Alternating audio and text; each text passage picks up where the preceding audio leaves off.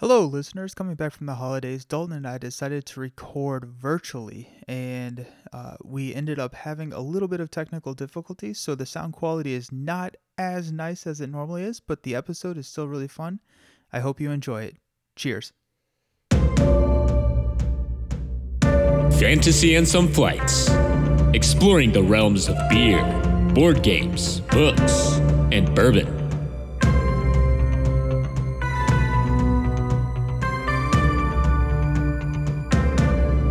Welcome to another episode of the Fantasy and Some Flights podcast. I'm Nelson. I'm Dalton. And today we are here talking about gateway games. So games that will you can show your friends that don't necessarily play a lot of games that will get them hooked and reel them in and play more games and That's then right. soon they'll be like us where they just own way too many games and you know just it's it's really sad actually. It's, It's, it's a sad spiral. it just gets unhealthy. Right. yeah. Yeah. The Dare program is watching you. yeah, they're adding that to the list of of items that That's they right. service. Yeah, That's right. but yeah. So we're gonna talk about gateway games. But before that, we got we're gonna do an icebreaker, and first of all, we're gonna talk about what we're drinking. So, Dalton, what are you drinking tonight? I am. Sorry, I didn't think bring you a beer, by the way. That's that's all right. We're, we decided after the uh, after the the holidays. This is our first time recording after it. We decided it would be best to do it uh, mobily, so we're both on on Zoom again. So as a result of that, I did not bring Nelson a whiskey. He did not bring me a beer. But Nelson, uh, to my great pride, has actually chosen a whiskey of his own. I uh, have. which is really exciting. I chose a whiskey uh, for myself, so we have an all whiskey night going on.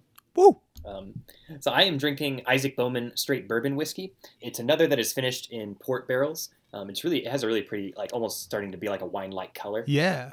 and a, a big old wooden almost said plug that would be inappropriate cork is the correct no, it's a plug. It's a plug from now on. a wooden plug. it has a port barrel finish, so it'll have like a really sweet sort of red fruit um, kind of aftertaste that's very natural. Um, this distillery I, I chose because they are located in Fredericksburg, Virginia. and I used to live in Fredericksburg, Virginia. And when my dad and I were kind of like whiskey shopping over the holidays, uh, we saw this and we were like, "Hey, no way! Like we used to live there, you know." And that, but that was before he was really drinking, and obviously it was well before I was drinking because it was like in my childhood.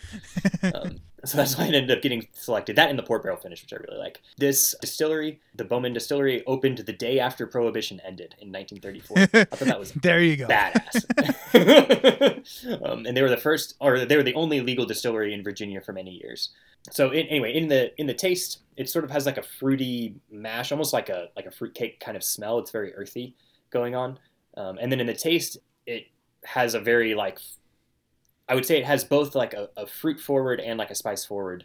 Um, so it has kind of like this almost like a brown sugar like prune kind of flavor going on, and it's very it, it almost would be like overwhelmingly sweet, um, except for that it also has a lot of like wood char and like oak and the black pepper flavors coming in. So it has it has a very strong flavor profile overall. Like it's just it's very it was actually almost a little too like heavy for me at first. And so I chose this one specifically for this episode because I felt like last episode I was kind of like knocking a little bit hard on putting ice in whiskey. And so I wanted to like clear that up a little bit. Like worry. first of all, yeah, that's right. And I felt like that's how I kind of like said like oh like you should I kind of like tipped my nose and said like you should never put ice in whiskey or something. Um, so just to clear that up, like whiskey should always be I guess enjoyed in the way that you most enjoy it. And if that's with like ice in it, like you should drink it that way, right? And if that's with water in it, you should drink it that way. If that's neat, then drink it that way. If it's with lemonade in it, then drink it that way. Just like buy a cheaper whiskey, I would recommend. But if you want to buy an expensive whiskey and put lemonade in it, like that's all up. That's, that's your game, you know. And so this one I drink with ice, um, and I do that because it has this extremely strong flavor profile that's very fruity and it's very spicy, and so it does have a lot of like layered complexity to it. But like even for me, I think I have like a pretty decent palate at this point. It, it like I'm not picking up all the complexity of it because it just has these very like forward strong flavors going on, and like the very strong like fruity flavors, they're not going to be necessarily like even like toned back with water, and that's like great. It'll still be very, uh, it'll still be very strong. And so I enjoy this one as, like with a little bit of ice um, because it brings the heat down. It brings like it sort of like mellows the fruity flavors, and it helps it be maybe like it's more technical, technically complex, neat, but it's probably more comfortable and enjoyable with ice, if that makes sense. And like towards the end, after it's been like you know half the ice cube is melted or something like that, it's like been watered and ends up being almost kind of like a mixed drink of its own Oh, very because nice. it does yeah. have still these like very strong flavors that are not going away just because there's uh, like melted water in it. I would suggest if you're gonna enjoy whiskey with ice, I would suggest getting some of the molds that let you have like a bigger cube or a sphere or something like that. That'll make it so that if you drop a couple of ice cubes in it, they'll melt very quickly. Um, that's like a surface area to volume issue, right? and so they'll like they'll melt very quickly, and your whiskey will become watered down very quickly, and it may not be as like cold, and it'll just skip right to being like very watery. Um, whereas if you have like a larger ice cube and you're sipping on it throughout that time, as it's like watering down, you're also like sipping on it and kind of like pulling that out, right? So it doesn't become so diluted so quickly. And so mine are just like little spheres that are I don't know the size of a golf ball or something like that, and that works pretty well. I saw one on Facebook one time that was like a Death Star. was the was the whiskey? I was like, ooh, I want that. But then you That's told me really not cool. to drink it with ice, so I, I never got it. So you didn't buy it? No, I'm just, Oh, I'm sorry, buddy. I'm just kidding. you can get your Death Star ice cubes. oh yes, There is score. a way to enjoy whiskey with them. so, anyways, like like I said, with the like really strong flavors and everything, I think this is a really enjoyable one. I, it's probably a three cheers for me. I, I think uh, I re- I will al- I will always enjoy something that has a port barrel finish. Like that's just like very because my first was a was a Angel's Envy, um, which has like the sherry finish, and so like those types of things are just kind of like near and dear to me. So, yeah, I'm really enjoying this one. nice. What are you drinking tonight? So I also chose a bourbon. So this is Horse Soldier Premium Straight Bourbon Whiskey. And I feel like I'm at the point in my bourbon drinking career that it was okay for me to buy this because I bought it exclusively off the label. Um, so the it's actually like a metal label, which is pretty cool. I don't know if you can see it, but like Oh, I can't. It's like a, it's like stamped almost like a yeah, it's like stamp it's label. stamped on it, and I was just like, well, this is cool. And so It I has a bought horse it. on it, which is very Kentucky. yeah, yeah, exactly. um, but but yeah, so I, I bought this probably about a week ago, and um, I'm, I'm enjoying it. I, I do really like it. So I looked it up. This is from a distillery founded by a bunch of Green Berets. Yep, the like the special forces. Yeah, the uh, special forces. in the, But the they army. uh they who invaded North Afghanistan after 9/11. So they they fought on like this rigorous terrain, and one of the special operations team actually rode wild Afghan horses to get through the dangers, and that's what gave them the nickname Horse Soldiers, and that's what they named the their distillery after. So it's that is super horse, cool. horse Soldier Premium, and I didn't know that before I bought it, but like I'm glad I'm glad I know it now. yeah. So this is a straight bourbon, which means that it's been aged for at least two years. And I think in your the bourbon episode you said that if if it's aged between two and four, they actually have to put the number of years on it that that's been correct. aged. Yeah, And that's correct. so they didn't put the number of years, but they said it's aged for a minimum or it's been aged for more than two years. It's what it says on the bottle. Does that mean it's been aged for more than four? Or they just did they find a loophole in that rule and it's probably been aged in between two and four? I feel like it's probably between two and four. I, I don't know why you would say more than two and it like why would not just say more than four if it's Right, and if it was if they had more than three, wouldn't they say more than three? yeah exactly yeah. Like, Uh, although three is kind of a weird number, so I don't know. I feel like they probably did like two and a half or something like that. okay. Yeah yeah yeah. So it, it's a straight it's probably been aged for about two and a half years ish um, it was it was aged in a charred new American oak barrel. It does say on the bottle forged in fire which I think is badass I have no idea what that means but cool like um Right. In order to be bourbon, it has to be in a like a charred barrel, but it sounds really cool if you say forged in fire. yeah they got me so These guys have A plus marketing. yes, absolutely. They actually they have three horse soldier bourbons. This is the lower end Oh, cool. because I didn't want to spend more than forty five dollars on a bourbon. Uh, Yeah. because I feel like I would not be able to taste the difference at this point in my life. The Yeah. uh, I try not to spend more than forty five, except for on like one bottle. I allow Yeah. myself like one bottle that's above that. and that that makes sense. This is it's uh like forty three and a half percent. So I had I Mhm. tried it with I tried it neat. I didn't love that. It kind of still hurt a little bit. tried it with an ice cube, and then tonight I'm drinking it with a splash of water. I do think Yeah. that the splash of water with this one is really nice. Like it, Cool. I can actually like really taste it. It would taste kind of like caramel and vanilla. I don't, hmm and like it smells. It smells almost like a sour apple, or not like a sour apple, but like that. It smells like an apple, so it's like Okay. crisp almost. So it Yeah.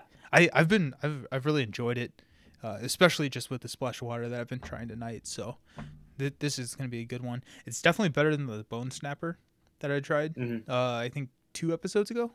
Yeah. I don't I don't quite right. remember. Our last virtual episode is when I tried the bone snapper, and I I had a I had a glass of this, so the horse soldier, and then I had a glass of the bone snapper, and I was just like, wow, that is not as good. like, I was like, ooh, ooh, that hurts. Like, so, yeah.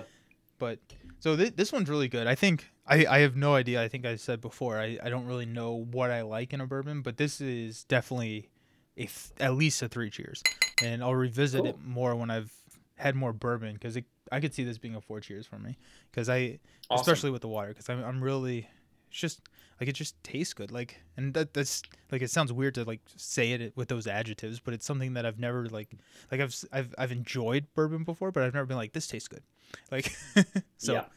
Yeah. so it's kind of interesting so No, I totally, I totally understand. It's like a, it's a good distinction between like, am I enjoying exploring the flavors? Because sometimes I do taste bourbons that way. That it's like Yeah. I'm enjoying the flavor profile, but it doesn't actually taste good. You know? Um, Yeah, yeah, so- yeah. And, I, and so I'm really glad to hear that. That like, first of all, that tastes good for you, and second of all, that like the watering down is working for you. Because like, like I said in I think the last episode or, or one or two before, people that like it should be something that people try, especially like when you're first getting into bourbon, and it just helps remove like the alcohol burn, so you can kind of like actually taste what's going on. yeah exactly yep So. so that that's what I've been drinking and I got Awesome. a good amount more left so that's always exciting so Yeah, hopefully we can meet in person and I can try some of it. Yes, exactly. enjoy that. Yep. I'll entice this come to me come to my house it's super effective. I'll be there in an hour and a half. right. Exactly. we'll resume this recording then. in an hour and a half. Yeah. It's sad how true that is. the temptation is real. yeah. But yeah, no, I, I, I am really enjoying it. I'm excited. I, I am really excited for you to try it because I want to know if I'm just like actually tasting good or if it's just like, eh, okay. Like, Oh, yeah, yeah. I want to see what you think because you actually Oh, have tasted a lot more of these than I have. So, get the um get the expert opinion, yes. Mm, yeah, that's the connoisseur quite, that I am. quite. Well, we shall we shall retire to the estate. and drink the bourbon. oh jeez oh that's awesome oh, let's let's uh let's hop into what what's been on our table so what we've been Let's playing recently or some topic that we want to talk about dalton what's been on your table recently Yeah.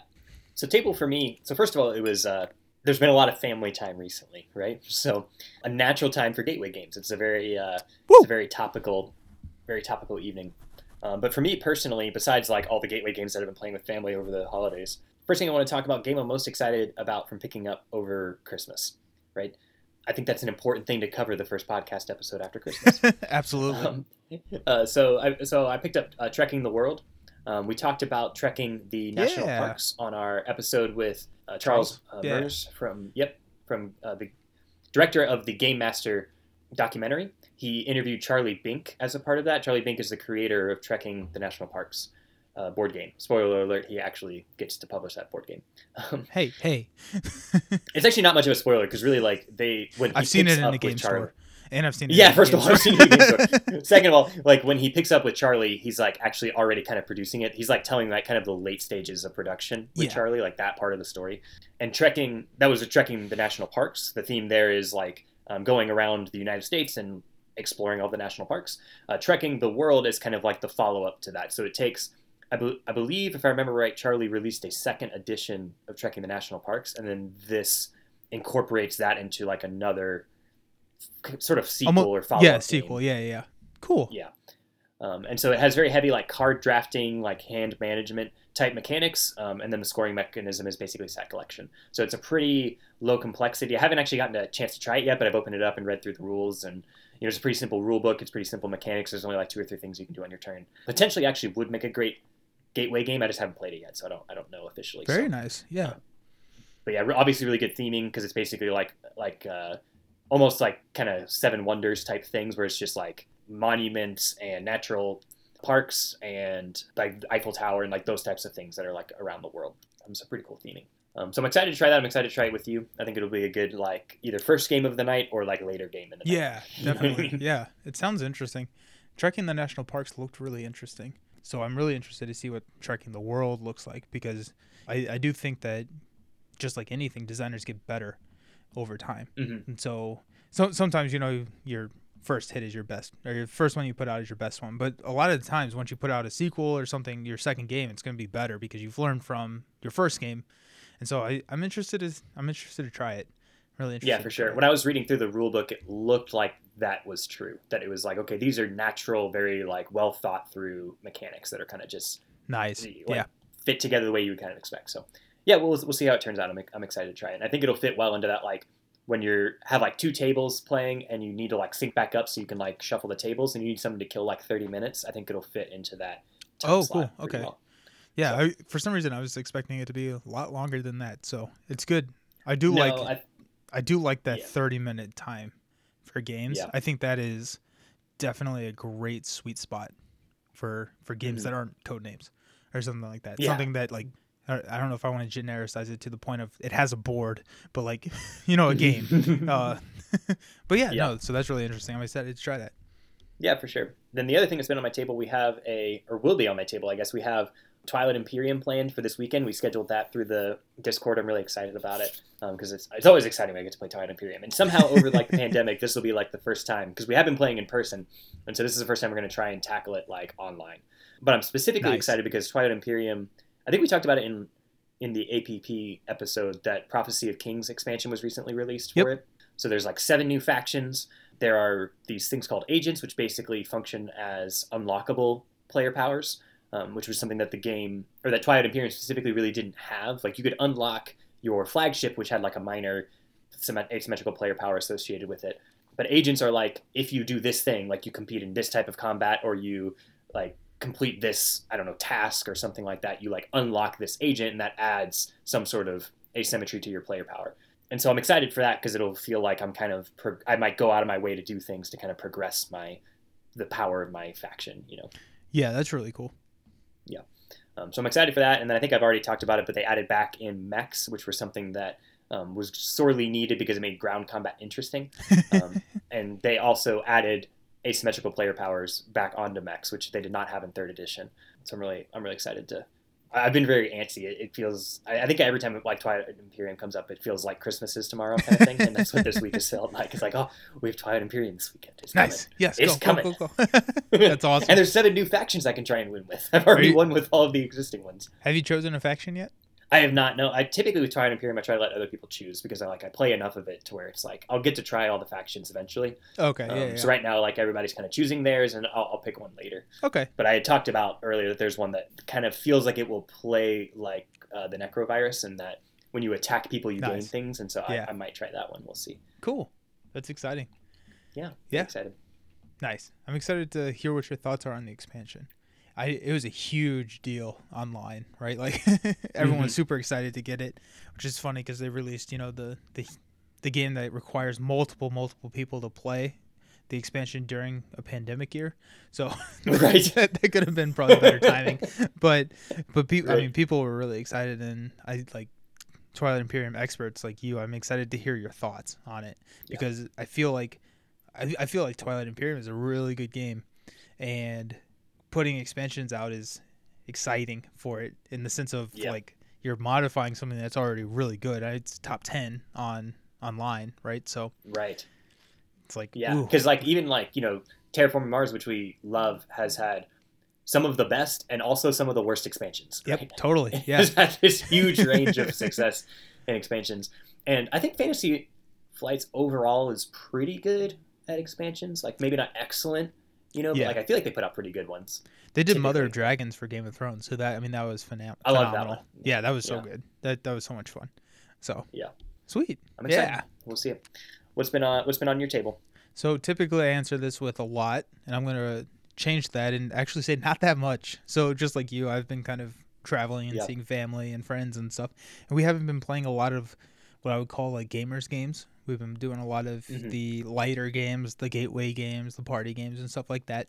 But I, I do want to talk about a couple of them that we that we played. I got a game called Blank Slate for Christmas from Okay. my sister in law. What the game is is it's have you played Just One by Asmodee? No? I've not Okay, so I know the game, but I've not played it. yeah, so in just one, you're you're you're working cooperatively to try and like write down a clue to try and get someone to guess a word.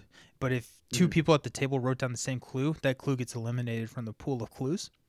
Mhm. So it like you're you're trying to be creative, and blank slate is like the opposite of that. So basically, it gives um a there's a card that gets drawn, and it says like blank jam, and you all collectively write down a word that could be like blackberry space, and you're trying to match with more people.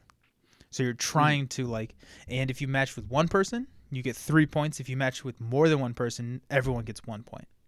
So you're trying to Hmm. be like that fringe match, but also like still match with somebody. And so it's been Yeah. really fun. We played actually a, quite a bit of it. We played a lot of it when uh, some of my family was over, and it, it was just kind of fun because like you know you could get inside jokes and stuff in there, and like Mm. Like people there that you know I know that had read some of the books that I had read. So I was I think one was Blank Ruler, and so like I tried like Lord Ruler from Mistborn, Mm. which nobody got, which was frustrating. But Oh, I I, thought it was a good clue. instant. Exactly. Yeah. Yeah, So- shout out to our upcoming episode. Yeah, exactly. Next So- book episode will be a, a Mistborn analysis. You'll hear all about the Lord Ruler. exactly. So yeah, I guess this is a good time, Vinny, to plug it. So read Mistborn, The Final Empire. Read Mistborn. It's coming out in two, weeks. Exactly. It's a great book.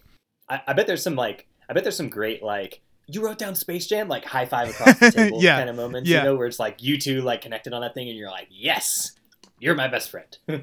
And then uh, we we started playing with the variant, which I thought was pretty cool, where you can you write down the word, but then also you can do like a you can write down someone's name and do like Mm. an all or nothing. And if you get the person's name right, then you get plus two points. But if you don't get it, but you match with someone else, you get zero points.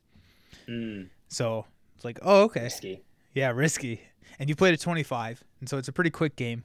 But yeah, I mean it's like it. It'd be fun to like enter that game and sit down with you like okay. You and I are gonna end this game in five rounds. Yeah, exactly. just write down what you think I'm going to do, and then we Yeah. just write down our, each other's names every round and see if we can Yeah. end it.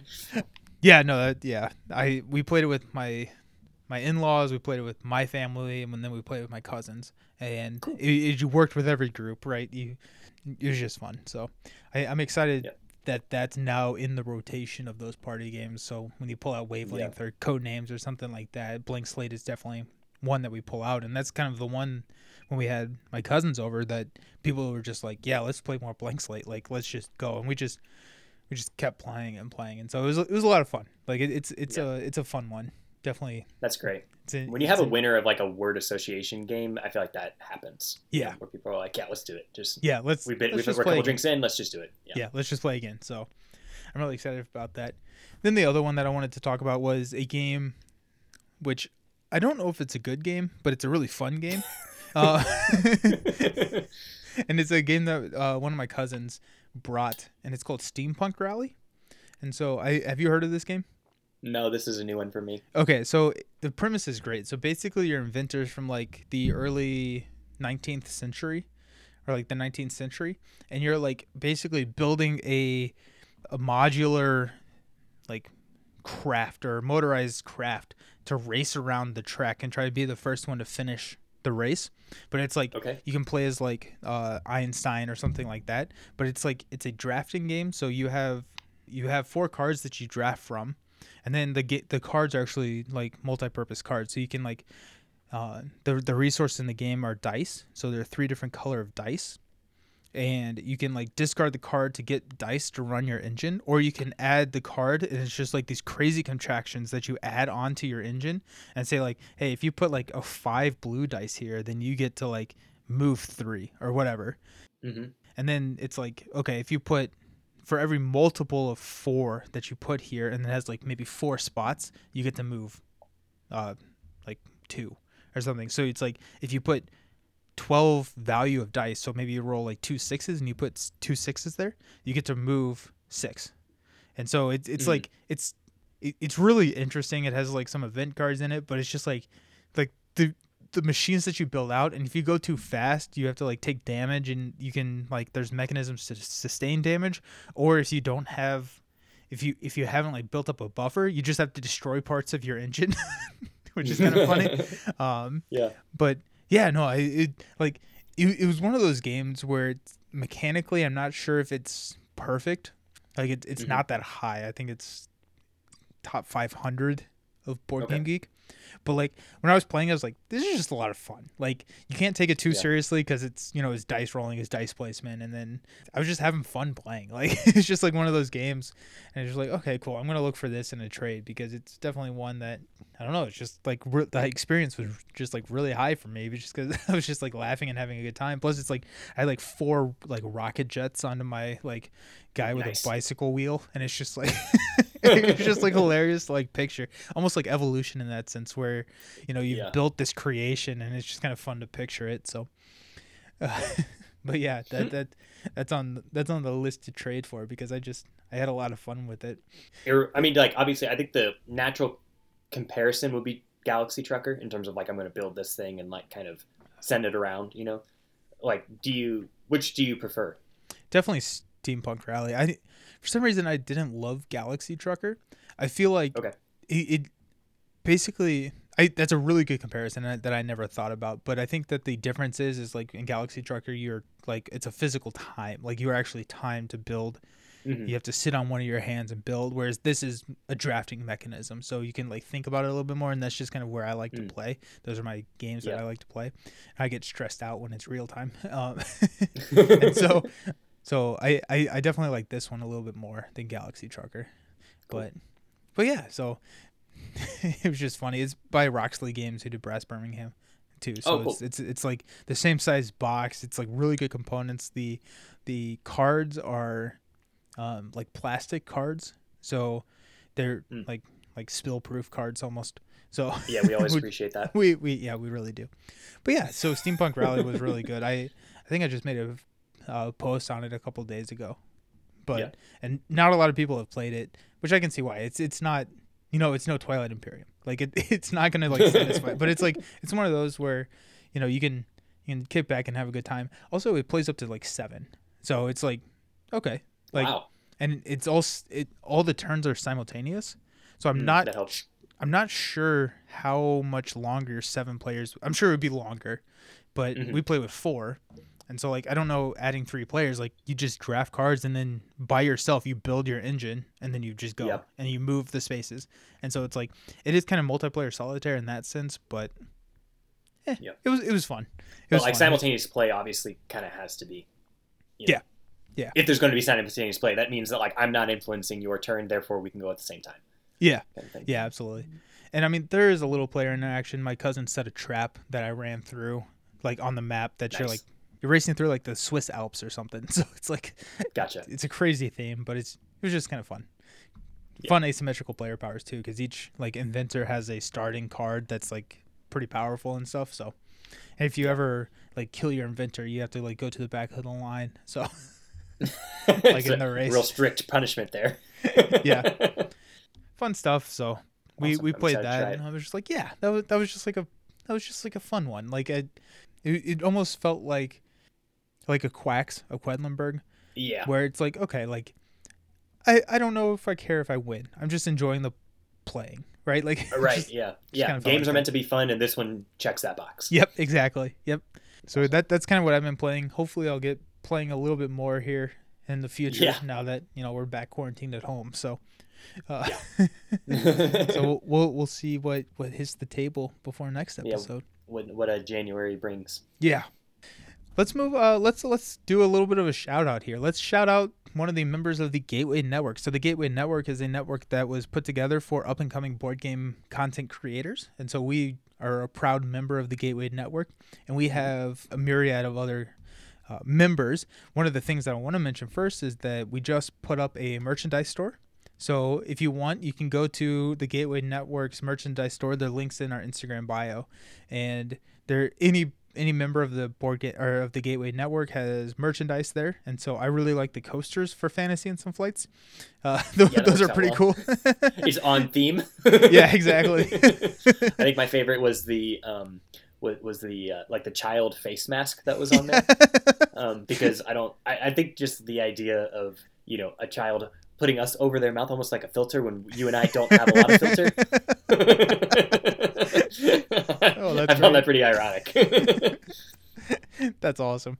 But yeah, I, I you don't have to go buy anything. I just I thought it was hilarious to just like scroll through because it's a program that like puts our logo on a bunch of stuff, so you can buy a duffel bag with fantasy. I just thought that was hilarious. Yeah, it was really But- funny. Um, or a bed cover. I mean, there was a throw pillow. the throw pillow was cracking me up. I saw a meme the other day. It's like, if there's no place to sit, you have too many pillows. Because I feel like that's a problem in my house. I have so many throw pillows.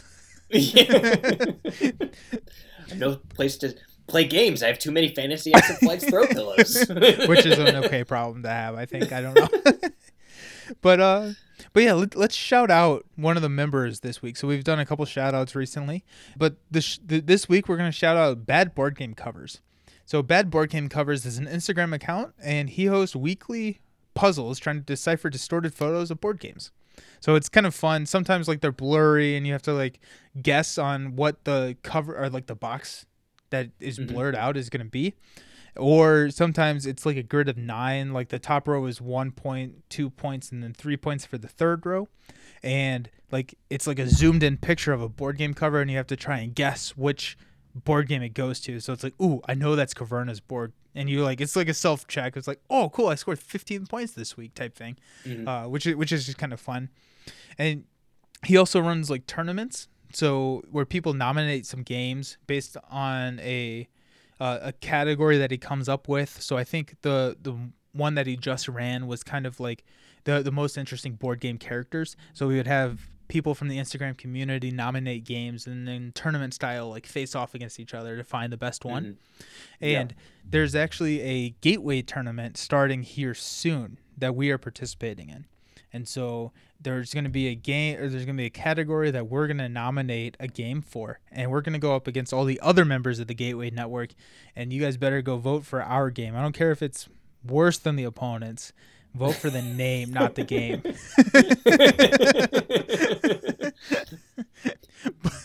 but yeah, so I, I don't know what the category is yet, but I'm excited to find out. Should be happening soon. And so go follow Bad Board Game Covers and Yeah. vote for us. yeah, right. I, I like his. Uh, a lot- a lot of times when we like plug different content, um, there's like a certain sort of.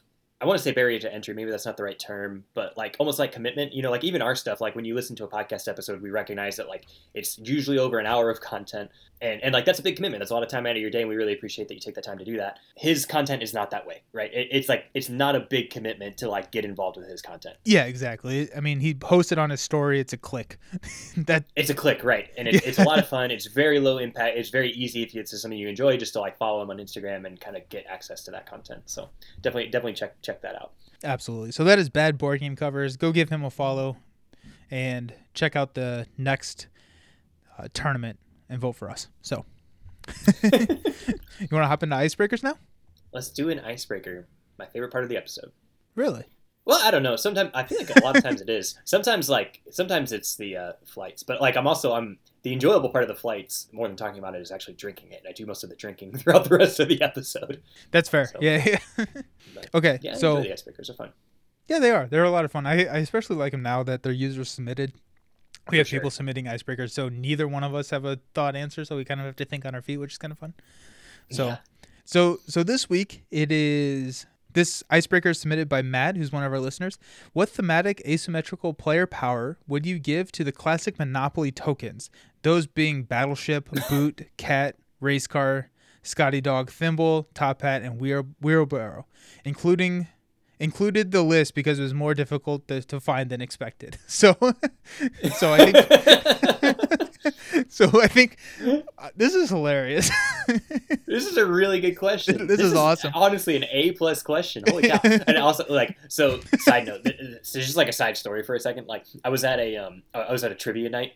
One of the it- they, you know how they give you the categories, and one of the categories was like board games. I was like, boom, I got this. Got 'em. team, nobody worry, right? Like, I'm on it. It's all, it's all gonna be okay. And, and the question was like something like name the four railroad stops in the original Monopoly, and I was like, oh come on, I have a fucking clue. Uh, Russian railroads, 18XX, uh, One of them is Age of. Steam, and Reading Railroad. Yeah, Yeah. reading. Those are the four. Oh, I'm I- pretty sure. Never would have got Oh, I thought you said board games, sir. oh, that's bad. Um, Okay, Okay, so, so- I think the wheelbarrow. I think the wheelbarrow uh, is my like natural pick, and its power should be if you like move past another token, you should be able to pick up that token, move it with you, and if you land on one of your properties, oh hell yeah, you. hell yeah, let's go. That'd be so sick. That'd be so sick. You just be Oh, rolling like 12, 12, 12, 12. Yes, suck it. Pick up everybody and so move with you. I'm landing on boardwalk again. Oh no! Oh god, no! Please stop. oh, that that's an awesome one. I love that. That would actually make me consider playing Monopoly. Um, I think Battleship. Anytime you, anytime the person playing Battleship needs to pay somebody, they instead challenge them to a game of Battleship, and if they win, they don't have to pay. Uh, no, that, you have to go great. play a separate board game of Battleship. Oh, All right, time out, guys. We have to go. It's the seventeenth time this game you're playing Battleship. Please stop. Please stop. Race car could be one. It's like you just add one to your dice roll or something like that, and make it a little bit further around the track. Get that Mm. two hundred, that sweet, sweet two hundred dollars. Um, yeah, or like the uh, or the uh, what's it like the like add a die, pick two kind of thing, like pick two of three dice kind of. What would the Oh, yeah. thimble be? I think the thimble. I was thinking about the thimble. I have one for the top hat. I think the top hat would be really cool to do. Like, if someone lands on your property, they pay you like five percent more. But if you land on luxury tax, you pay twenty percent more. Oh, that's a good one. That's a But good yeah. one. the thimble. hmm. Thimble. It should be small and unsuspecting. You know. you were brave enough to pick the thimble. Turns out I don't know the Monopoly board that well, There's the railroads, utilities. I don't know. and other Oh, things. thimble can be like there's uh, what are they called? There's like the cards that you draw, right? chest or community chest and chance. Community cards? chess, community chance, maybe. Yeah, they're two. So they're thim- two stacks. Yeah, yeah. So I don't know what out of one of them the the thimble draws two cards instead of one. I like I that. think, I Yeah, think that, I think that would be there would be like their little quirky power. I like it. I like it. So. And then we have the two that we have left are cat and Scotty dog. I feel like they should. Uh, for, for, I feel like the cat should always get out of jail free. Yeah. Oh yeah, because it's an escape artist. I love it. yeah, that's that's like its power. It just gets out of jail free always. That's awesome. yep. Okay. So we got the cat, Scotty dog. Hmm. it, it collects ten dollars anytime it passes a player or lands on a space with a player. Yeah, there you go. It just collects ten dollars from that player. Just just a quick ten bucks. Just send- everybody likes to pet a dog. Everyone loves the dog. Yeah. Oh, I love that. That would be awesome. That'd be so much fun. Yeah, it would be fun. Hire us. We know how to make asymmetrical player powers. Yeah, They're we can do obviously that. balanced. Obviously, duh. We play tested it a lot. A lot. oh, that was an awesome question. I really. that was a that was a really that was a that was a heavy hitter. That was a really good. That was a yeah. That was a fun one. That was a. I love that it also is like part of the theme of gateway games is getting us out of Monopoly. yeah, exactly. Yeah. so this is turning Monopoly into a gateway game. We appreciate. So I play it. Monopoly. What next? No. right, right. Monopoly Fantasy and some Flights version. That'd be awesome. That'd be awesome. So speaking of gateway games, you want to hop into our main topic now? Oh man, I'm excited too. Okay, let's do it. So, Dalton, do you have a definition for gateway games? Like, what is a gateway game? It's like I, I feel like I, I I feel like it's a term that is known inside the community, but Mhm. like if you're not in the community, you're just like I've heard of gateway drugs. Uh, what Right. what is a gateway game? Like, is that a game? Hopefully, I think our goal as a community is that if you are not in the community, you have not heard the term of gateway game. That's fair. That's fair. it's the game Beginner that we used to.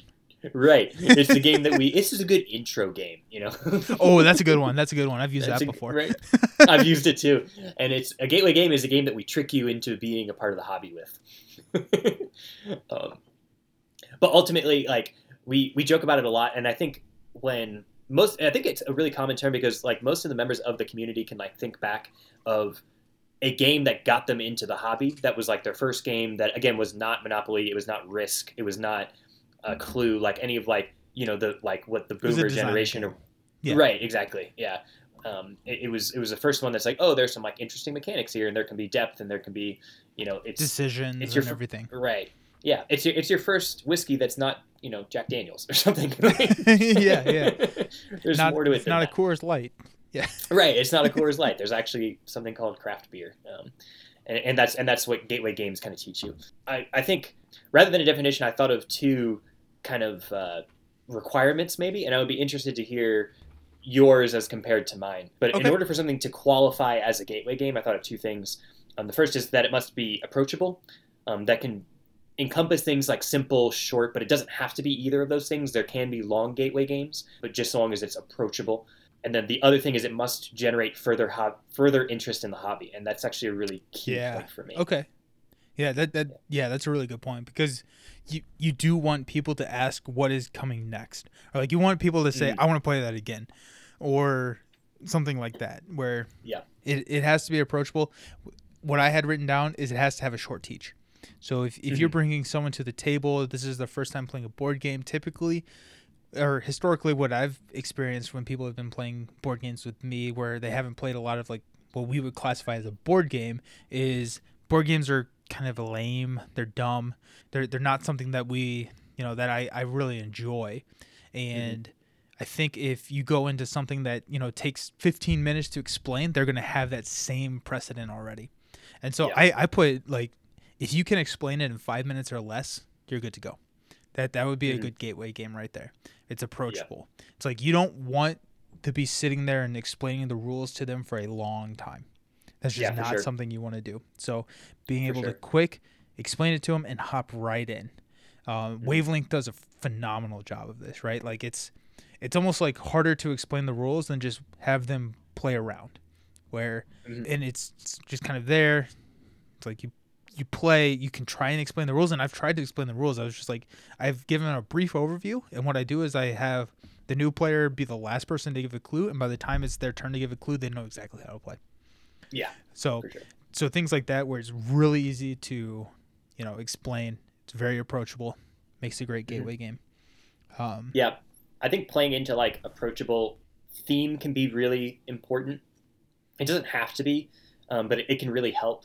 Like I, I think when we play like Seven Wonders as, as like a gateway game, that one sells really well. You know, just because it has like really like flashy cards and it has these pretty monuments, and you're like, oh okay, like I can see like you can explain to someone like basically you're going to build yourself like a civilization, and that's good. You know, and it's like oh okay, like I can I can see that playing out, and for new players who have not who don't know what types of mechanics they like and what types of games that they like um, they're actually going to rely really heavily on a theme and so that's an area where games like catan you know can like kind of struggle where it's like okay what am i like doing here? That it's a kind of a hard sell to get someone sometimes to like play catan once they like play it for the first time it's like now they get it and now it's a really good gateway game. But actually getting them to the table theme can be a really big part of that. Yep and that's exactly my second bullet point is good theme. So yeah. so like i think of like pandemic knocks this out Mm. of the ballpark right? Like it's hey Yeah. you need to go save the world from deadly diseases which is super relevant in this day and age. Right. But but like it, it's interesting right? It's not trading spices in the mediterranean as, as we've joked before or it's like you're not a 18th century farmer like you are in agricola right? Like that Mhm. th- the mechanics are there in agricola but like the theme it's just like if you explain that to somebody it's like i don't want to do that. But it's like hey like Yeah. like flashpoint fire rescue it's like hey you're a firefighter like you know saving a building from burning flames. It's like okay like i can get into that. Like that's cool. Or like Yeah. uh, betrayal at house on the hill. Like it tells a story. Yeah. And I, I think that that's a really especially for gateway games is just like you you probably have to have a pretty solid theme to get people to the table. Because like my, my sister-in-law jokes all the time where she tries to guess the themes of the games that me and my wife are playing.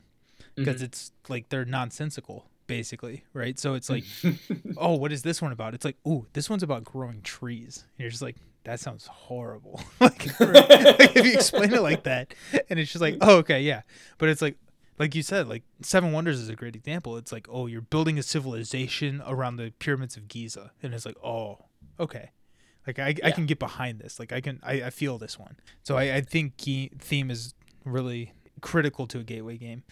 Yeah, for sure. And I think it's. I was thinking a lot about word games in preparation for this episode. So word association games, code names. You know, we've been talking about wavelength. What was it? What was the one that you were describing in your or, Wavelength? No, no, no. In your uh, in your table. Blank slate. yeah, blank slate. Um, games like that where really usually they don't really actually have a theme at all. You know, like Codenames tries to have a theme and it's like kind of goofy, right? It's like, oh, Yeah. yeah, fine. Everyone's like, ah, whatever. I really don't care. I think so. I think they struggle with that, but they're also for some reason they're approachable anyway. You know, like people are like, oh, I get like a word association guy played catchphrase or something, so it's not really a big deal. Yeah, they don't yeah, really yeah. need the theme. The thing I think that like word association games struggle the most with is kind of like the second thing I was talking about of generating further interest, um, because word association games don't always yeah. feel like a board game. You know. Yep. Um, like I think actually for some reason I feel like Wavelength does a better job of that than Codenames because I feel like Codenames does just feel like a word association game, and for some reason the fact that there's like the turning dial and Wavelength, I don't know what it is, but to me it just feels like more of what I would It's think like a of a board game. tactical feel. Like you get to touch Yeah. something. I Yeah. maybe that's it. Maybe that's it. The interaction. I don't know. Yeah, who knows? Yeah, who knows? But it's it's something that I think overall can be like kind of a, a hindrance to calling something like go, code names. It's like is code is code names a gateway game? It's like uh, if it is, it's in my mind a bad one because, like I said, it's like catchphrase. You know, I think that's a really good point. Codenames is a really good game to get Mhm. people who don't play games to the table. Mhm. Something that I had, which I thought was kind of interesting, was like a cool table presence. Could bring people to the would be an interesting uh, theme for a gateway game. And I like I was kind of thinking of Everdell in this sense, which Everdell yeah, probably borders on that not a gate. It's not something you want to bring the first play into, but Mhm. maybe like, maybe that second standpoint. play. Yeah, it's it's you know it's got worker placement. It's got Mhm. you know tableau building. Like it, it's got a yeah, good bit going yeah. on, but it's got this giant tree in the middle of the table where it's like I walk past it. I was like, oh, what is that? Like Yeah, it's kind of interesting. It kind of draws you in, or something like that. And I think this ties in kind of with the theme. But if you can have cool components that go along with it, I think that that also introduces you to like a, a good level of gateway game. yeah. I, I would say that's especially true since again we're trying to like pull people away from your monopolies and, and risks and, and clues and and those games typically when people have played them are well first of all they just like they were never produced with like high quality you know and second of all they're usually old right like it's like grandma's version Yep. of whatever and so they don't recognize like oh like i can have artwork that exists in everdell you know and i can have like these like heavy metal components you know uh, Yeah. or, or, or weighted like wooden pieces and it's like okay now i feel like i'm actually kind of like con- like physically interacting with the game in a way that's probably more meaningful Yeah, totally, totally. Yeah, so I, I think that the good theme plus the the table presence can really start to pull some people in. Are there any other examples that you can think of of like cool table presence uh, for board games or for gateway games? Um, I think uh, what uh, Santori. Have you played Santori? The like sort yes. of like Greek. Yeah, it feels like kind of building. Yeah, Santorini. That's that Santorini. Yeah. Um, which actually I was kind of going back and forth on that game because I think that game. That's not. Let's see. Is that a two-player game? It is a two player game. You can play And, four, but it's, it's like it's ninety Yeah. percent played as a two player game. Yeah, Right, and I, I think two-player games overall struggle to be gateway games. You know, because I think people need to feel like the the game night feel. Like that. That's why we love the, Yeah. the community, and that's why we love the hobby is the game night feel. And two-player games don't give you that. So I think like a game like Santor- Santorini will kind of struggle to be a gateway game. Um, but the, the feeling of like, oh yeah, I'm gonna like physically build with like pieces that can be that can be super rewarding. Yeah. Um, any game that's like tactile, like I don't know if I think Quacks would be a step above a gateway game, but it is like tactile enough to Yeah. be like okay, it doesn't maybe have like a board presence, but it has like a physical interaction presence that's going to be probably rewarding to a new-ish player. no, Kings of yeah. Tokyo, King King of Tokyo is a good one. that's King a of good Tokyo like, is a yeah. really good gateway game. And it has this stellar theme where it's like, hey, do you want to be like freaking Godzilla? And Yeah, like, yeah, I do. yeah, I- I want I that. do. I want that a lot. oh, and I could beat up like your like crazy octopus thing. Like, yeah, I want to do that too. You know, Like, Yeah. it, it just sells really easy for like a gateway game. Yeah, that that's a really good point. I, I really like King of Tokyo. in that sense. Like it, Mhm. it, it gets them to that next step. Uh, Yeah. And then like the the my next point that I had on uh ta- or on gateway games, which is gateway games really strive when they are cooperative or semi-cooperative games. Mm. Where if you have someone who's played a lot of games playing a competitive game against someone who has not played a lot of games, that can feel very bullying.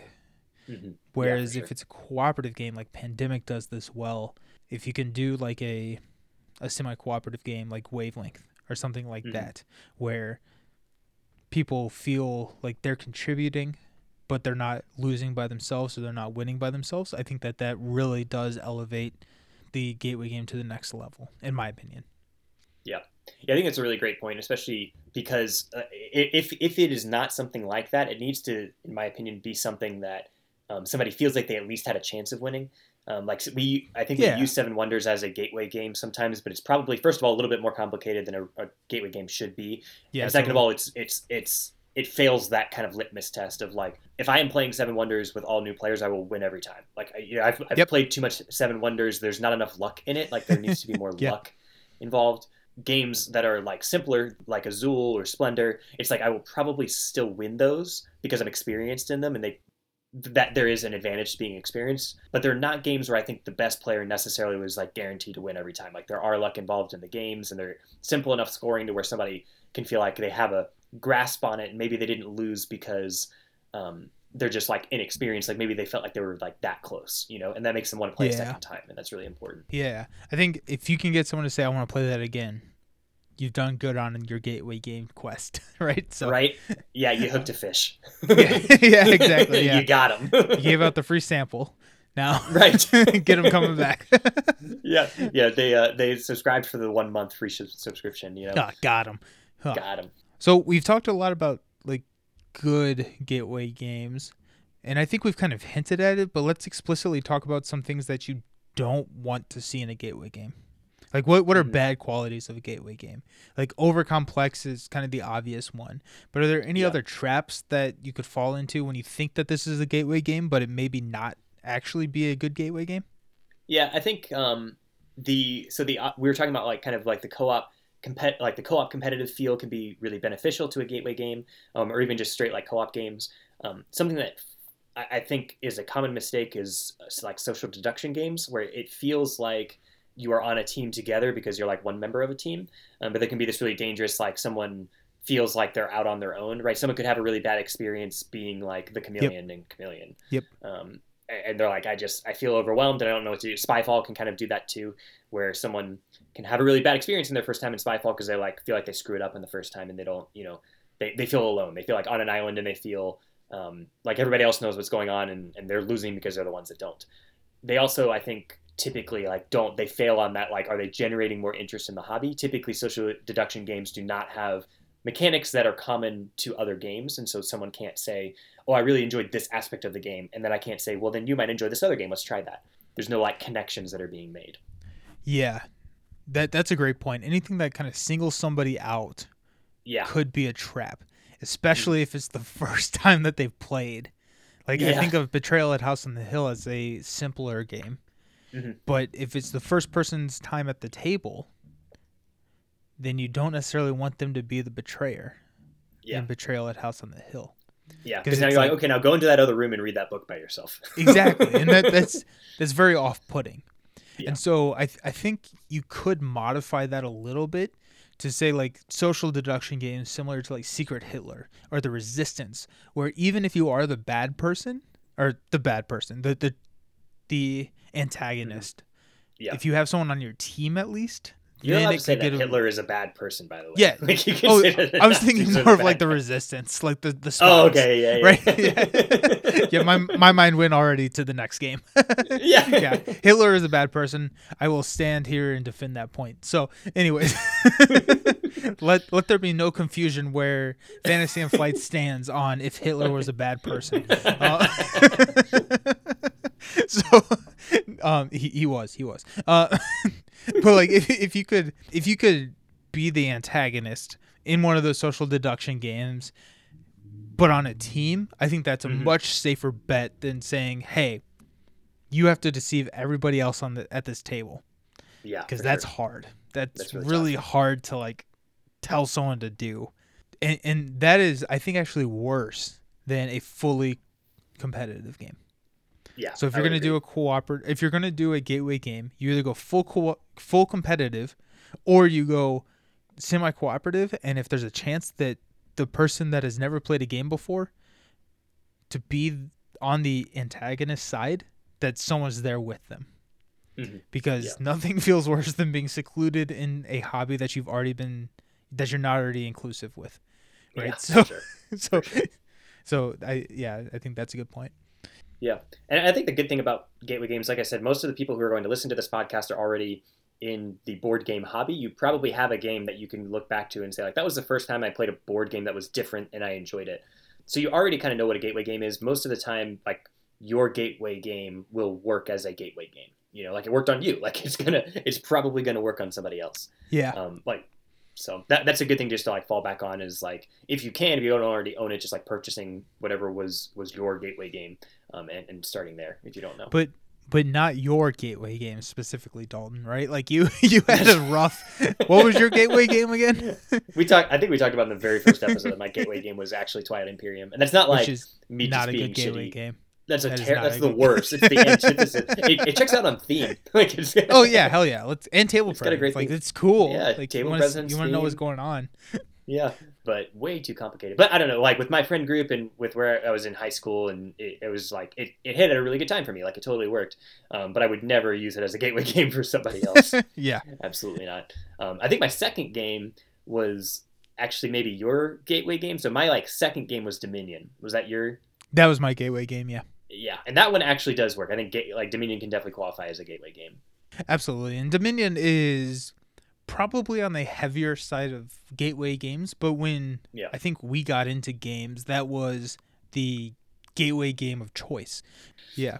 And and for for people listening to this podcast who play a lot of games, kind of what I like to do when I'm playing with new players, even if it's not necessarily a gateway game, maybe it's the next step from a gateway game, is I like to try out those fringe strategies. So things that I Mm, yeah. wouldn't do if it's a highly competitive game, but something that just kind of like seems fun.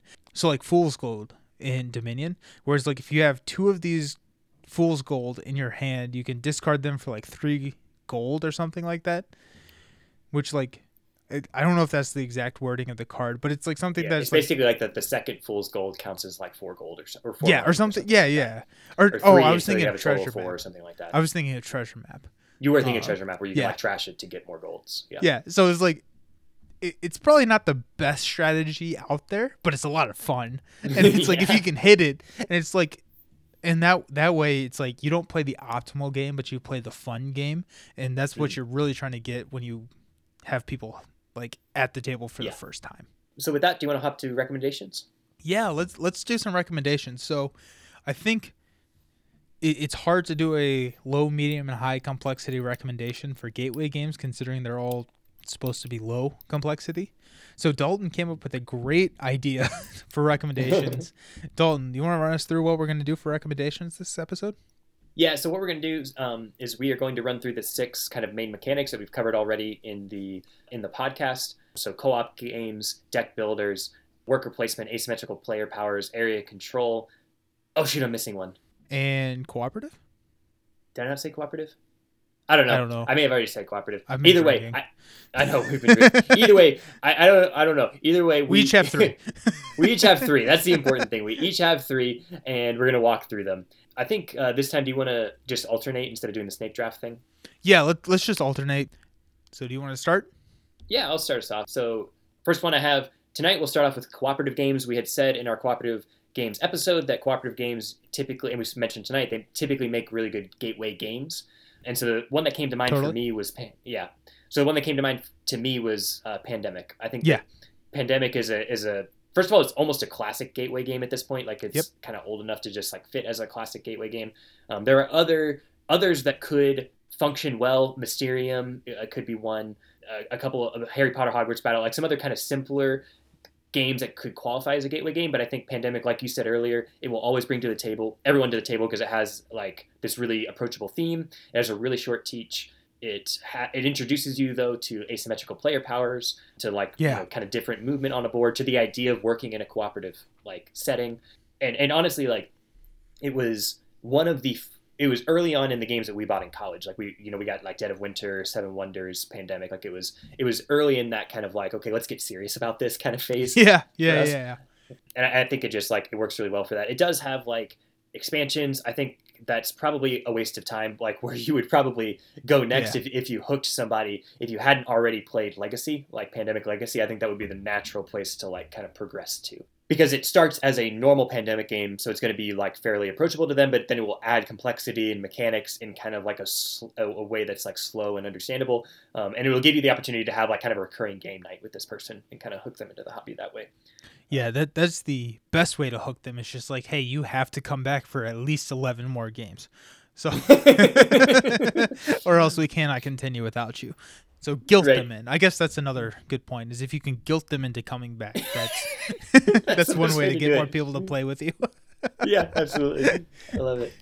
No, I, I Pandemic is a great. That, that was my first cooperative game. It, it was Yeah. actually my second game after Dominion, and it teaches you hand management. It's uh, it's just such a good game, and it is a classic. I think they just put out like the 10th anniversary edition, so like it, it's been out for a while, Mhm. and um, I and now they have three legacy games off of it, and it, Mhm. it's like there's a special place for Pandemic in this hobby because it has done For a sure. lot for this hobby. So Yeah. It, So- It's interesting that it's done a lot for this hobby, and I don't think many people would say it's their favorite game. it, yeah, it, it, it Yeah. used to be my favorite game, Yeah, but it's not my favorite game because it showed me what games could be. Like I don't for sure. because it's oh I like these game I like Spirit Island more than Pandemic. Yeah. Because but I would not like Spirit Island if I had not played Pandemic. For sure. For Because sure. it- and I think a lot of our like mech ratings will probably reflect that, where we kind of Yeah. these are, these are going to be games that we've kind of like you, you use the term grow out of, and I think that that's a good term because it's it's not that like we're more mature and we play better games now, but it's They're just stepping stones.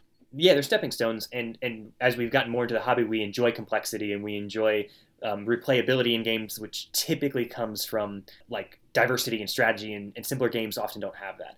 And so, Pandemic for me, uh, mechanics ended up at a, at a seven. I do think it's like a mechanically very sound game. Nice. Um, experience ended up at a at a six, uh, which is like mostly coming from the fact that it's like your really good first intro to a co-op game. Um, components ended up at a four, um, which I think is fair. I think it probably has room to improve there um, for an Yeah. over overall of five point two. And like I said, I think a lot of times that's where gateway games for me are going to land, where they're kind of in that five to six, like almost average feeling. Yep. For my personal experience now, but they, like you said, when we first started out, pandemic would have been like top of the list for us. You know, it would have Yep. been Absolutely. it would have been like eights in all the categories or something like that. yeah yeah and that that is one of the notes that i had is like these ratings are going to feel low in the sense of Mhm. what we normally rate games but that's just because like i pref- we prefer the higher complexity games and so these may not be as enjoyable for us there aren't as many decisions to Mhm. make and therefore they're just going to naturally be lower that does not mean that we don't like these games like a five is an average in our system and so Mhm. something that scores over a five is better than average. so just For remember sure. that. So I, I think that's a great cooperative recommendation. I, I would never not recommend Pandemic as a gateway game. Yeah, I- I think that's a great one. So So, which uh, which mechanics are you taking us to next? I'm gonna go deck builder. So Okay. deck builder are our kind of both our gateway games because I don't consider Twilight Imperium a gateway game is was Dominion. Yeah, And I yeah, for sure. explicitly did not choose Dominion for this recommendation just because we've talked about it a lot. Yeah. And this uh this recommendation is actually going to be uh Quest for El Dorado. So Oh, this is yeah, yeah, yeah, yeah. So this is actually a newer game to me, um, which is kind of funny because it's I, I do feel like it works as a gateway game, which it's like a it's under a two waiting rating on Board Game Geek, so it's not Mhm. complex, and it kind of incorporates the thing that I like about Dominion, which is a fixed supply. Um, Mhm. Of it's a deck building fixed supply, and so for Quest for El Dorado, you're moving a, a person along a map based on the cards that you draw from your deck to try and reach El Dorado first. And this could be going over water, this could be going through sand, this could be going through like forest, and you have to have specific cards in your hand to make it through the water. So maybe like this is like rapids and you need three paddles worth to move into this space. And so it's it's very easy to grasp. It's very like straightforward and it's a race game. So it, it's pretty short, which is nice. Um, and it has a fixed supply, so you can do this kind of same thing. The thing that is different is that once I think there are only three cards in each stack of cards you can buy, and once that is gone, then a new stack comes in. So it, it's Mm-hmm. kind of a mix of a river and a variable supply, which is a nice introduction to all gateway games. Mhm. But it, it's really easy to explain. It's like, hey, in order to move into this space, you have to pay two money. In order to Mm. move into this space, you have to have three machetes in your hand. And it's just kind of like it introduces trashing, so it's like a very um, approachable game in that sense, where it's less than an hour. You can play it multiple times, and people will pick up on it quickly and understand all the mechanisms needed to understand uh, deck building games. I, I think that's I think it's a great replacement to Dominion. I guess is the word for Yeah, a- yeah, as yeah. a gateway game because it's basically Dominion with a board. Um, and but the good thing about that is it has a better theme. Um, Yep. Because Dominion is like I'm making a feudal realm. I guess I don't know. Like I'm, you know, I'm a midland like a mid tier noble. Like that's the theme. Whereas this one's like it's like you're on a quest and it, it like the cards that you're getting. In Dominion, there's a lot of reading of cards and understanding what their interactions mean, and Quest like very much simplifies that. It's like, do you want to travel over Yeah. water? You need paddles. Like that's it. You know, it's all like a symbol. There's no words, and so it like it very much like simplifies that. And then, there, but there's also still like replayability coming from, the like you said, that first of all, like the river is going to be different. You're going to be getting different opportunities, but also the board changes. Like the board is modular, and you can Yeah. set it up for different quests, basically. Yep, Um, and that's a great and so point. yeah, so you can like when you play it again, you're not just like setting the same game up and trying again. Like you actually, the player is like, okay, what did I learn last time, and and how do I apply that to this like new setup? I have to make these like different decisions this game than I made last game. Yeah. No, absolutely. I think yeah, that that's a great point that the the board is modular, so it does require you to make different decisions each game. Yeah, for sure. So for mechanics, I had a six point five. Uh, Mhm. For experience, I had a 7 Mhm. Uh, and components, I had a seven, just because I love the theme. like I think, I think like if I strip theme about out of this, the components would be a little bit lower. The cards are not full size cards; they're the the I don't know quarter size cards. Yeah, yeah. The um, and like the the tiles aren't you know excellent, but like the theme is just I think is fun. Just like searching for El Dorado, I think is fun, and so that brings the overall to a six point eight. So it's 0.1 percent off. Nice. Yeah, So- off the nice. I do think that the like the quarter size cards are a weird choice for that game. It's like why didn't Right. you use a deck builder? Like why didn't you just make the full size cards? It's not especially because it's the standard size of a board game box, right? Like you're right, right. just make them bigger. Just Just Bo. Burnham. Just make it larger. Like three people understand that reference, and I love them. So All right, moving So- on from Bo. I have to follow up Bo Burnham now. Thanks, yeah, man. It's like our Sorry all-time favorite yeah. comedian. Man, yeah. So what do you got right. next? I think next I'm going to I'm going to go to asymmetrical player powers. Um, Oh, okay. Yeah, pandemic so- again. right. I thought about. Pan- yeah, just can I do pandemic for all three of my recommendations? no, uh, my recommendation here would be Tokaido. Have you played Tokaido? I have. Yeah. I, I Uh. really like Tokaido. I, I have it as a mobile app. I've actually never played it with anyone. I've like only Wait. played it on like a mobile app. Yeah. Sorry. Wait. Is Tokaido the one with the panda? I, but I think there's a wait. No, Like, no, no, is no, it the there's not. bamboo one? No, it's not the bamboo one. There's I- Tokaido and? Takenoko, and I always get them confused. Yeah, Tokaido is the one where it's like you're progressing along like the road Yes. and you get food. Okay, yeah, no, I have played that one. I have not Okay. played the one with the panda. Sorry, Oh, I just haven't played that one either. make So, but I have played Perfect. Tokaido. Um, so uh, it's a very simple game. So in Tokaido, basically, like you said, you are tra- you're playing a traveler who is traveling across Japan, like feudal Japan, and you're basically trying to have the best vacation possible. Like that's Hell the yeah. idea. And so you're trying to visit the most, like buy the most souvenirs, you know, visit the most like scenic locations, eat the best food. Like that's kind of like what you're trying to do. And so over the game, the game is set out as like a road. If there's any traveler at a given location, you can't stop there. And so the way the game will work is there will be like kind of the other travelers will be on the road in front of you, and if they are in locations that you want to be at, you can't stop there. You have to like skip ahead of them, um, and it basically becomes a set collection game. Um, where so Yep. it introduces set collection as a scoring mechanic. I'm going to try and s- collect all of the mountain range scenic locations, and if I cl- if I do that, if I visit all the mountain ranges, um, then I get like a certain number of bonus points for doing that. If I collect like all one of each type of souvenir, there's like four different types of souvenirs. I have to stop at shops to do that. Then like it it goes. Uh, it has like an increasing scoring mechanism where you get like one for the first one, then three, five, and seven points for the last point of the or the last souvenir in the set.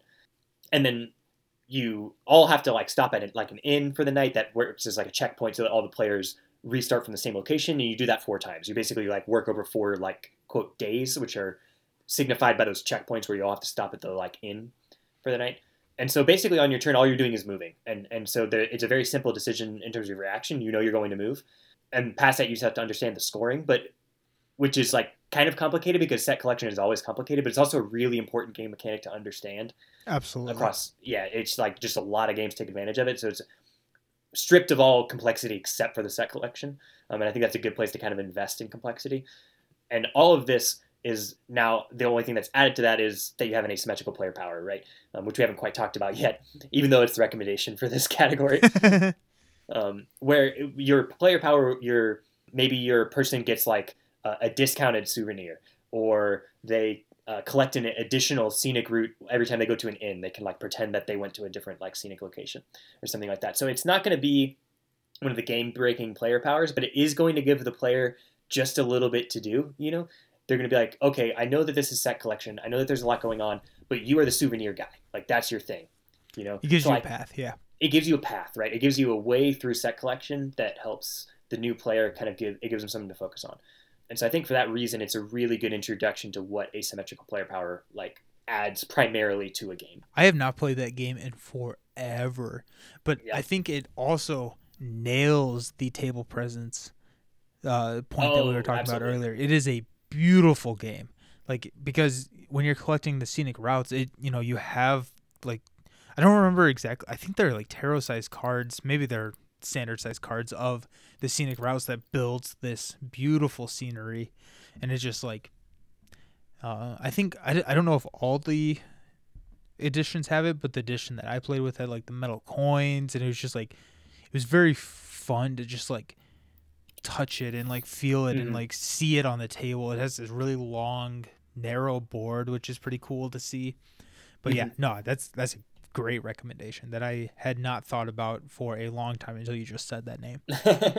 Probably because it's not the type of game we would buy, but it is the type of game that like works really well as a gateway game. Absolutely. So mechanics overall, I have uh, mechanics at a six point five, experience at a six, and components at an eight. Like you were talking about, I think the components is really where this one shines in in theme and in the metal coins and in the tarot size cards and all that. Um, so that gives it an overall of six point six. It's definitely worth having having on the shelf as a as a way to introduce games to new players. Very nice. Yeah, no, that's a great recommendation that I would have never thought of. So Awesome. awesome.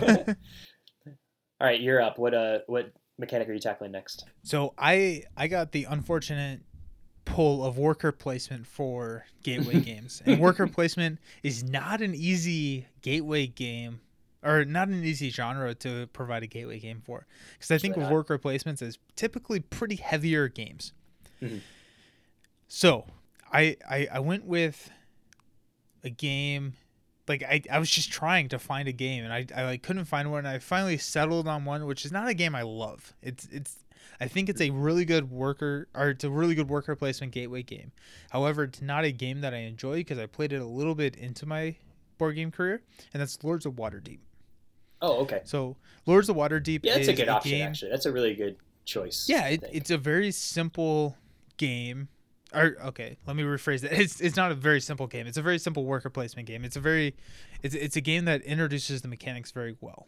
Mhm. Um, in Lords of the Waterdeep, you're playing like a someone who's paying adventurers to go on quests. So like in D and D, you're going on the quest, and in Lords of Waterdeep, you're playing the person that's sending the adventurers on the quest. It's kind Mhm, of mhm. uh, so it's a it's an interesting theme. It's actually a Dungeons and Dragons game, like it's branded as that. Uh, but Lords of Waterdeep is a worker placement game where you're trying to find adventurers and send them on quests in order to score victory points and build buildings and all of this good stuff.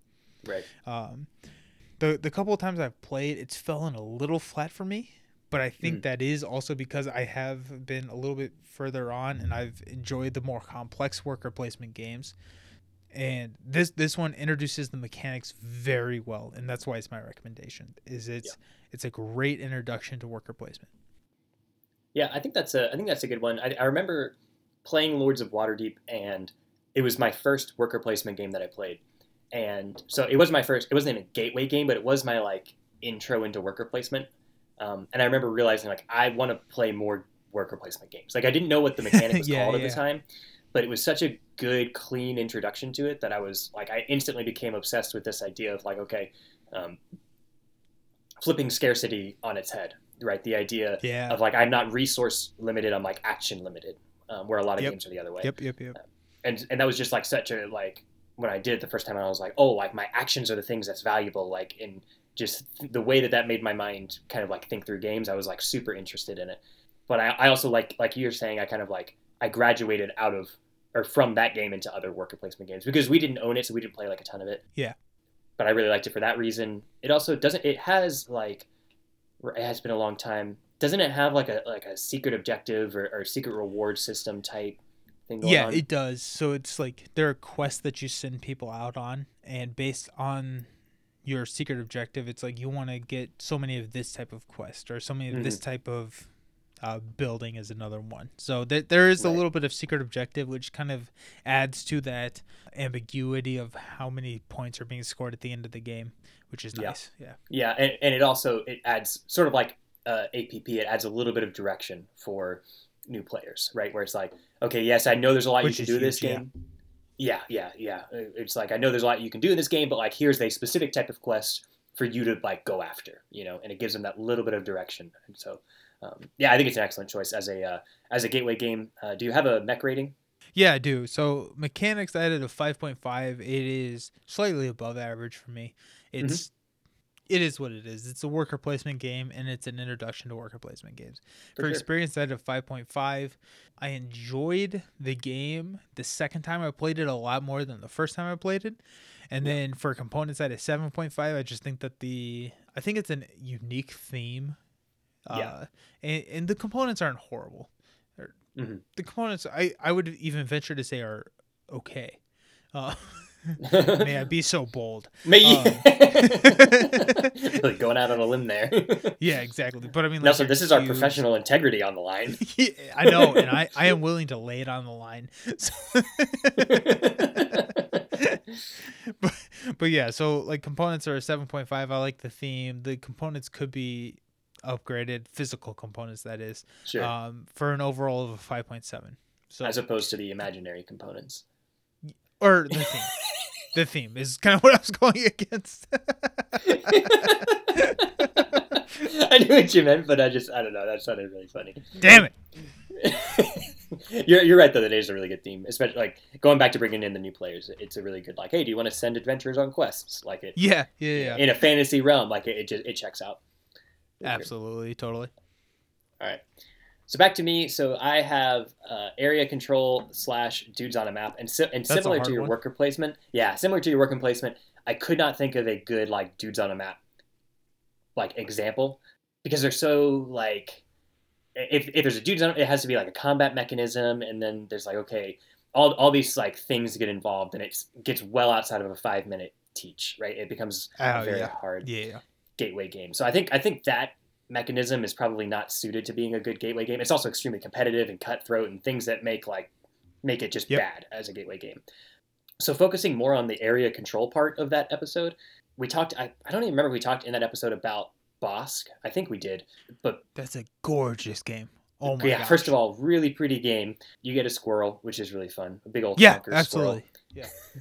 And and Bosk is basically like you're playing the role of like trees, I guess, and you want to like grow trees and be like the prettiest trees and maybe like the most prolific trees.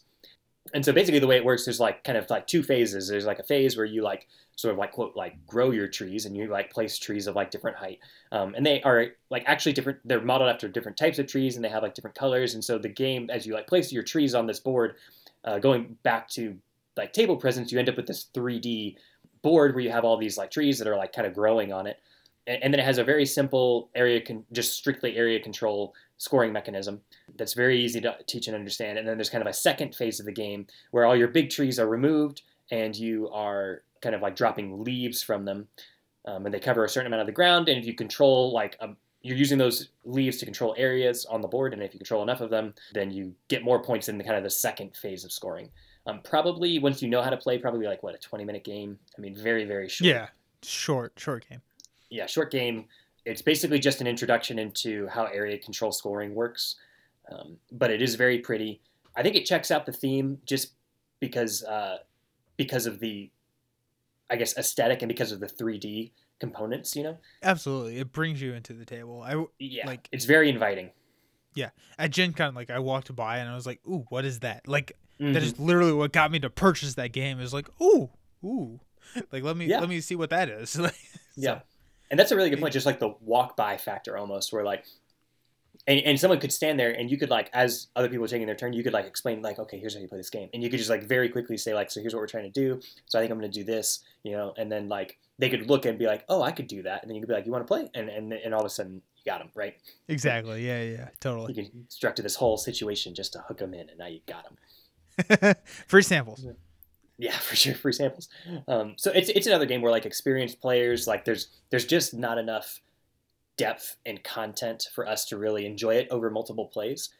But I, I know that like you and I have used it as like a filler game. Again, when like we're waiting for another table to finish on a game night, like we it's very naturally fit in Yeah. that spot of like, yeah, let's play a game of Bosk. Why not? You know? And like we'll be talking over top of it most of the time. It doesn't require all of our attention. And then like we score it and we're like, oh, like I guess I lost, you know. But it, like we had Yeah, yeah, exactly. I, I think Bosk is a phenomenal recommendation for area control, especially in a category that is so hard to come up with gateway games for. So Yeah. Cool. Yeah. Uh, So yeah, so mech rating for that one. Um, mechanics, Yeah. I have it a six. Experience, I have it a five. You'll notice a lot of our rankings are hanging Yeah. out in this like six to five. It's like it's just good enough for us to call it a, a you know an average game or even a good game. Um, components, I do have at a seven. Um, that could even maybe be increased a little bit because it does have like the good, the nice 3D components. It gives you like this pretty wood squirrel that you get to place on the board. Um, the leaves and the colors are really pretty. Um, so components potentially could go up from there. Um, overall, that brings us to a five point seven. yeah, no, it's it's a great recommendation, and absolutely, I would I would recommend that for anyone that's interested in a uh, area control game. For sure. It's a, it's a good one. Yeah. Sure. So final recommendation goes to me. Take right? us home. I think this So is the right. This is the category that I forgot. I okay, so this earlier. is engine building.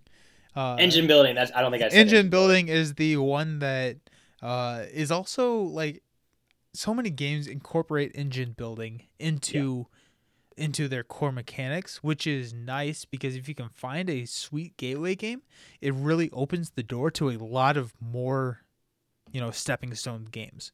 So Yeah, like I think I think like, these are you know, probably some of the strongest uh, gateway games in that sense, in terms of the, Yeah, the second, absolutely. the second, leading into the second game. Yeah, So you recommended Century Spice Road in our engine building episode for our low complexity, and I recommended Race for the Galaxy in our Mm, low mhm. complexity, which is nice because I would have recommended Century Spice Road Mm. uh, in this slot, but you already took that because I thought that you were going to take uh, Splendor.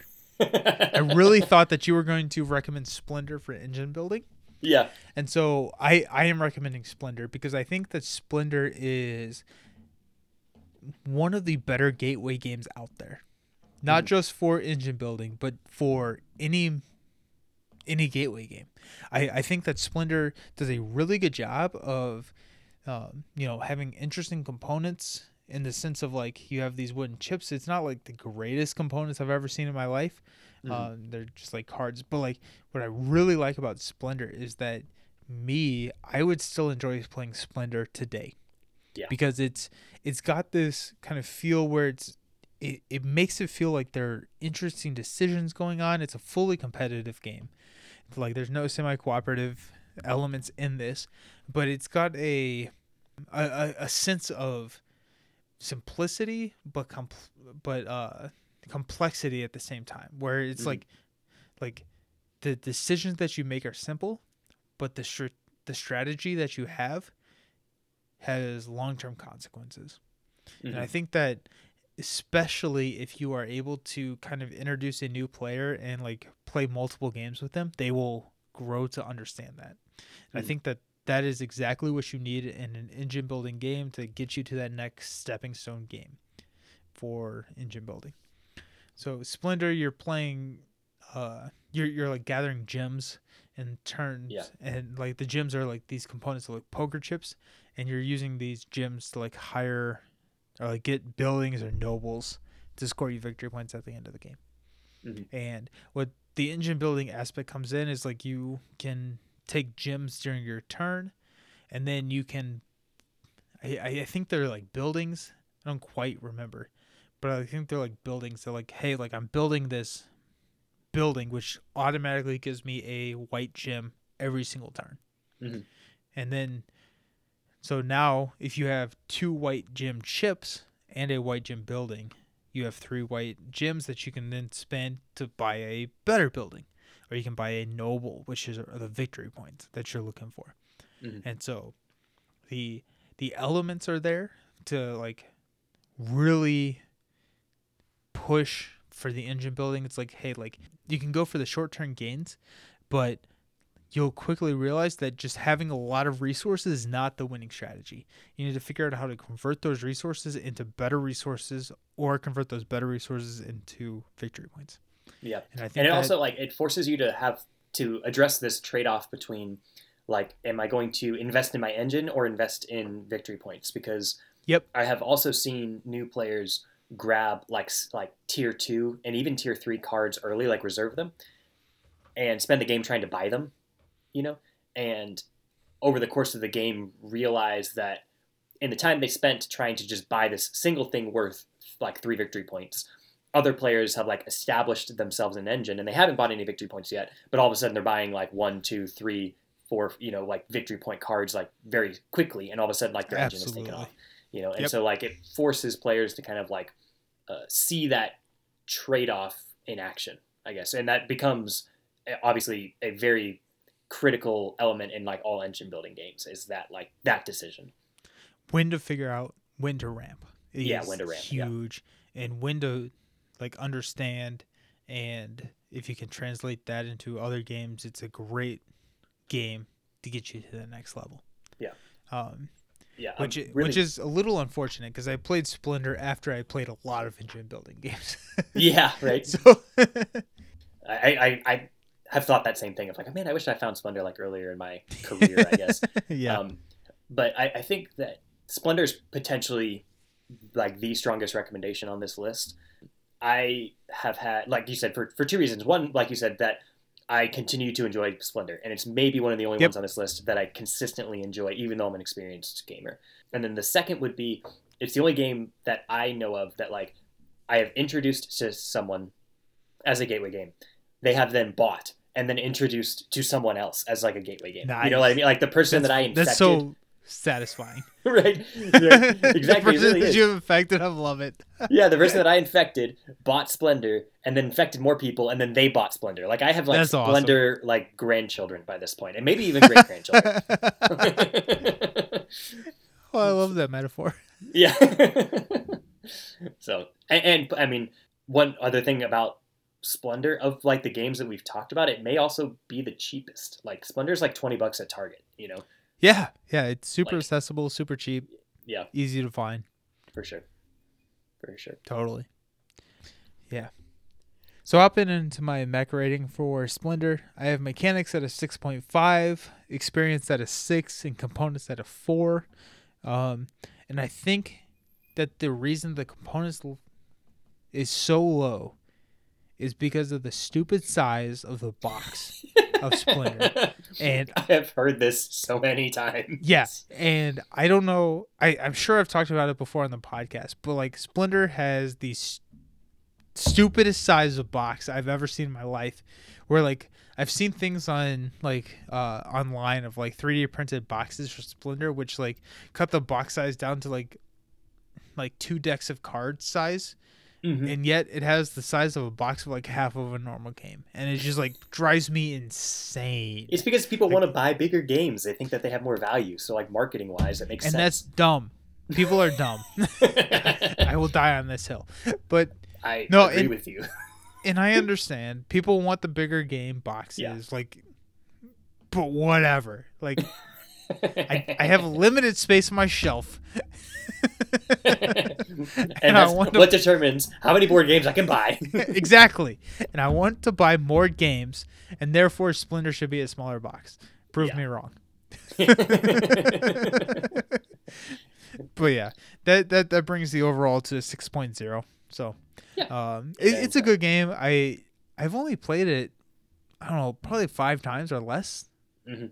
Like right around five times. So it's like one of those games that I want to play more of. And it's Mhm. definitely like if I had the game, it would be something that I would bring out to the table with new players yeah, for sure. all the time. For sure. Yeah.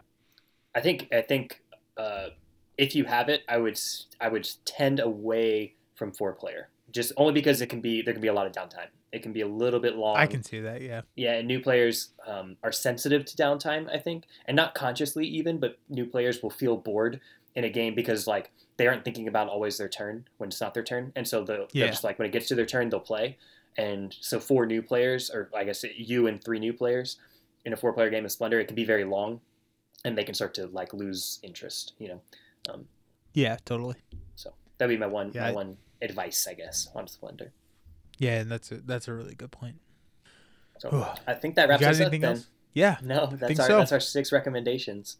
That's our six recommendations. Uh, Promised, tried and true. for gateway games. So yeah, I, games. I think gateway games are so important to this hobby because like i- it is a hobby that just gets better with more people that are in it. And I think Mhm. I, I don't know if that's true with all hobbies, but like I, I definitely think that I want to see more people at game nights. I want to see more people at Gen Con. I want to see more people playing board games because this this is such a great experience that we're having that I want to share Mhm. with more people, and it just gets better with more people.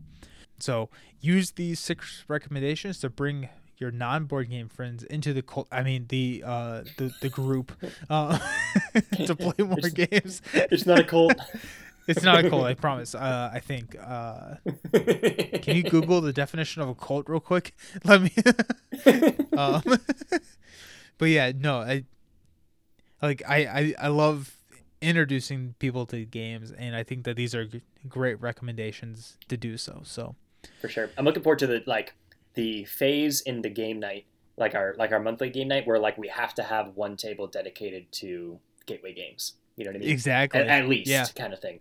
Of like, hey, we're getting like some like newish players, or people are like people who are members are bringing some friends. Like, make let's make sure that there's at least one table dedicated to that. I'm I'm excited for that phase.